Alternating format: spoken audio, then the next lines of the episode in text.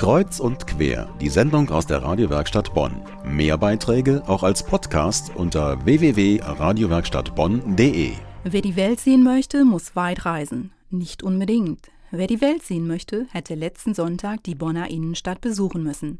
Auf dem Münsterplatz und am Markt fand zum achten Mal das Bonner Kultur- und Begegnungsfest Vielfalt statt. Auch in diesem Jahr wollten sich hunderte neugierige Besucher das Fest nicht entgehen lassen. Denn hier war kulturelle Vielfalt hautnah erlebbar.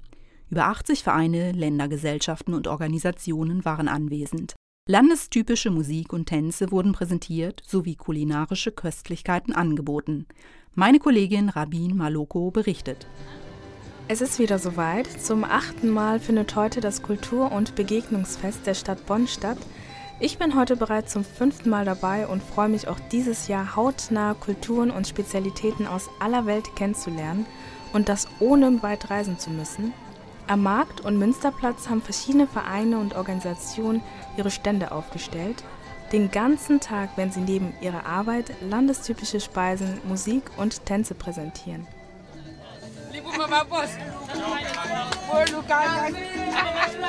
Man konnte immer morgens sowas gebrauchen. Hier auf dem Münsterplatz ist es gerade richtig voll. Hunderte Neugierige schlendern von Stand zu Stand.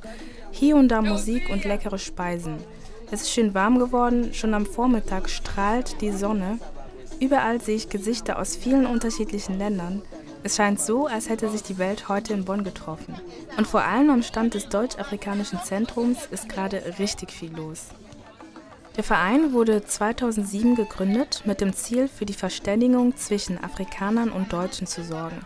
Wie jedes Jahr ist das Deutsch-Afrikanische Zentrum auch dieses Mal dabei. Klaus Thüsing ist Vorstandsvorsitzender des Vereins.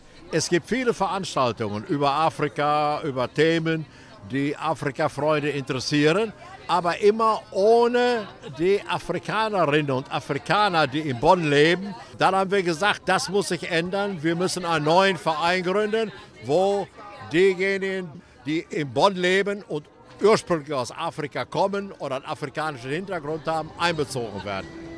Und damit das auch gut klappt, gibt es spannende Projekte und Veranstaltungen. Der Verein kooperiert zum Beispiel mit der Volkshochschule, organisiert Vorträge und Lesungen. Bei allen diesen Projekten sollen Deutsche und Afrikaner zusammenkommen. Das ist ja genau das Ziel des Vereins, dass Deutsche und Afrikaner gemeinsam arbeiten in dem Verein. Das soll ja ein deutsch-afrikanisches Zentrum sein, also Deutsche und Afrikaner gemeinsam. Inzwischen bin ich aber hungrig geworden. Links neben dem Infostand unter einem Pavillon stehen sechs afrikanische Frauen in bunten Gewändern und servieren. Die temperamentvollen sogenannten Mama Foras arbeiten mit dem Deutsch-Afrikanischen Zentrum zusammen und kochen auch dieses Jahr Essen aus Kongo. Seit mehreren Tagen haben sie sich auf das Fest vorbereitet. Ja, äh, das äh, äh, Vorbereiten machen wir schon eine Woche vorher, weil wir müssen wirklich ein bisschen viel machen. Wir müssen vorbereiten, Essen vorbereiten, kaufen und alles. Das dauert eine Woche. Wir müssen auch Fisch und Fleisch schon vorbereiten äh, zwei ein Tage vorher müssen wir Gewürze machen und alles. Und dann äh, heute kommen wir direkt zum Grillen. Auf silbernen Serviertöpfen rostbraun gegrillter Fisch, darauf Zwiebeln oder doch lieber frittierte Kochbananen und runde braune Teigbällchen. Soll ich die Rinderspieße nehmen? Mir läuft schon das Wasser im Mund zusammen. Am liebsten würde ich alles essen. Ich kann mich einfach nicht entscheiden. Und so geht es auch vielen Besuchern hier. Also dieses Essen ist einfach köstlich, ne? Ich habe es schon mal probiert, ne?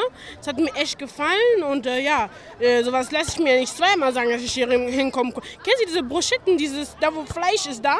Genau, das hat mir gefallen. Äh, ich habe Reis und Spieß und äh, Spinat gegessen. Ich bin aus Tibet, aber kongolese Essen ist super lecker für mich zufrieden. Ich habe mir die leckeren Rinderspieße ausgesucht, weil die sehr lecker aussahen und auch sehr gut gerochen haben. Und es hat auch sehr gut geschmeckt.